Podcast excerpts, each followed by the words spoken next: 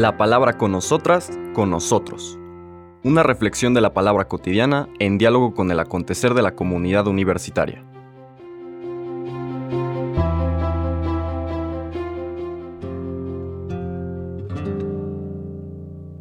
Hola, buenos días.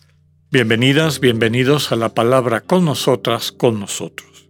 Hoy iniciamos la sexta semana de Pascua, lunes 23 de mayo, y nos vamos acercando en este recorrido que hemos hecho del Evangelio de Juan hacia el final, una de las partes más densas, ricas y, este, y desde luego centrales para la experiencia cristiana de Dios, que son los capítulos 14, 15, 16 y 17. Ya hoy leeremos el final del capítulo 15, principio del 16, todo este discurso alrededor del Paráclito o el Espíritu Santo. Desde luego que las lecturas encaminadas a la fiesta que esperamos, la fiesta de Pentecostés, una vez pasada la ascensión, es el siguiente momento importante del año litúrgico, pero de alguna forma las lecturas van apuntando a esa fiesta. Vamos a escuchar la lectura del capítulo 15, versículo 26 al capítulo 16, versículo 4.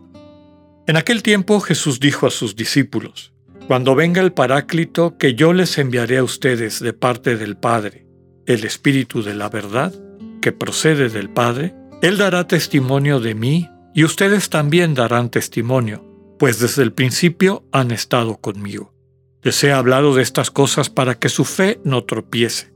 Los expulsarán de las sinagogas y hasta llegará un tiempo cuando el que les dé muerte creerá dar culto a Dios.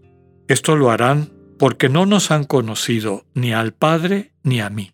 Les he hablado de estas cosas para que cuando llegue la hora de su cumplimiento, recuerden que ya se lo había predicho yo. Palabra del Señor. En este discurso, aunque ya el Evangelio de Juan había presentado esta figura del Espíritu, está este personaje o presencia, ya con el tiempo en la doctrina cristiana lo reconocemos como persona, es decir, como, como una identidad interactuante, una autopresencia interactuante, en este caso increada, parte de la, del misterio trinitario, pero que eh, también está en, vinculación y diálogo con la creación, con la humanidad. Pablo, eh, en, su, en el final de su carta a los colosenses, que me han oído citar muchísimas veces, porque tal vez es una de las más ricas fórmulas prototrinitarias, es decir, antes, 300 años antes de que se desarrolle y consolide la teología trinitaria, ya Pablo expresa en esa bendición, la gracia de nuestro Señor Jesucristo, el amor del Padre y la comunión del Espíritu Santo estén con todos ustedes.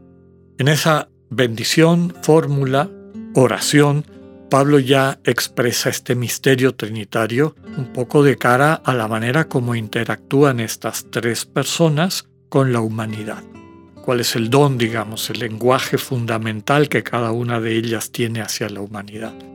En Jesús, este lenguaje de la donación, puesto en primer lugar, quiere decir que aceptar esa donación de Jesús, relacionarnos con el Señor como aquel que se dona y que me toca a mí ante eso acoger el don, el, el abrir el corazón para recibir el don. Y es un poco paradójico, también lo hemos comentado en otras ocasiones, porque este don implica que yo me done. ¿no? ¿Qué quiere decir esto? El Señor Jesús ofrece entregar su vida por mí, pero al entregar su vida lo que está asumiendo es la fragilidad de mi vida, nuestras heridas, mis heridas, las de ustedes. Y para poderlas asumir, yo tengo que darle ese permiso, porque las asume en un acto de amor y como hemos dicho en más de alguna ocasión, el amor implica esta libertad, el poder entregarse en libertad. Entonces, si bien la iniciativa viene del Señor que me ofrece el amor, su vida entregada por mí, esa entrega se concreta en la medida en que Él asume sobre sí, en ese acto único y permanente de redención que es su muerte en la cruz, asume sobre sí las consecuencias concretas del pecado, del desamor, de la muerte, de la oscuridad en mi vida. Entonces yo se lo ofrezco, el Señor lo acoge, lo, asume sobre sí, y en la medida en que me mantengo en esa relación de abandono y de eh, recepción de la manera concreta como el Señor me ama, sanando aquellas cosas que me impiden vivir plenamente el dinamismo del amor, pues voy creciendo, voy entendiendo finalmente esta experiencia del encuentro con el Señor Jesús, aquel que entrega su vida para que tengamos vida, aquel que es don, aquel que es gracia, me presenta, me, me vincula, me hace experimentar al Padre, a Dios, como está en la fórmula original de, Pablo, como una fuente infinita de amor. La gracia de nuestro Señor Jesucristo me lleva al amor del Padre. Empiezo a experimentar a, Dios, al Padre, a la fuente de todo, como este amor que se entrega permanentemente. No podemos experimentarlo sin haber pasado antes por esta experiencia de la sanación que Cristo nos da.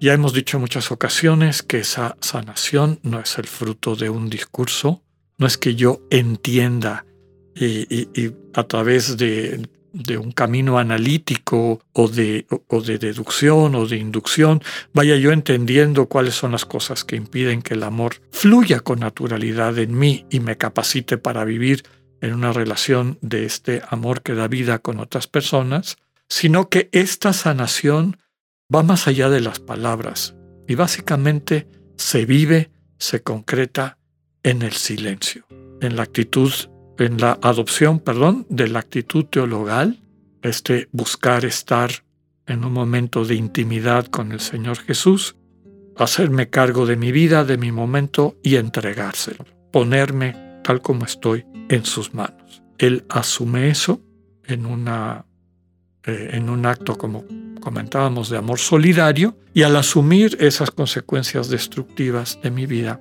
las va sanando me va permitiendo, y eso es básicamente lo que experimentamos, una cada vez mayor libertad de cara a las consecuencias de este desamor, de estas heridas de inhumanidad que la vida, el entorno me han ido dejando.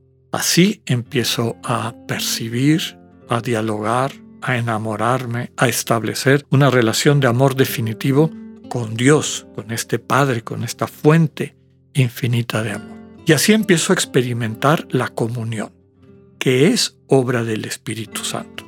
El Espíritu Santo que cuando está operando de manera particular, sin desaparecer su identidad, su condición hipostática, es decir, su condición de ser persona en relación, lo que yo experimento sobre todo es la manera como me acerca, me vincula, me permite vivir esta comunión profunda con la persona con la que establezco una relación de amor, con el Padre, con el Hijo y en el mismo dinamismo con los hermanos y hermanas con los que con, quienes convivo en mi cotidianidad. Todo esta, toda esta semana vamos a estar escuchando este discurso del Paráclito, del Espíritu Santo, que encontramos sobre todo en el capítulo 16 del Evangelio de Juan. Es un preámbulo para la oración sacerdotal de Jesús y el, digamos, la meta de todo el proyecto de la buena noticia, que es la comunión definitiva con Dios y la comunión definitiva, esta comunión de, unión, de común unión con nuestros hermanos y hermanas. Iremos viendo con un poquito más de detalle en cada uno de estos días cómo el evangelista Juan va desarrollando esta doctrina del Espíritu Santo, del Paráclito, que nos acompaña, que nos defiende, que nos ayuda. Que tengan un buen día, Dios con usted.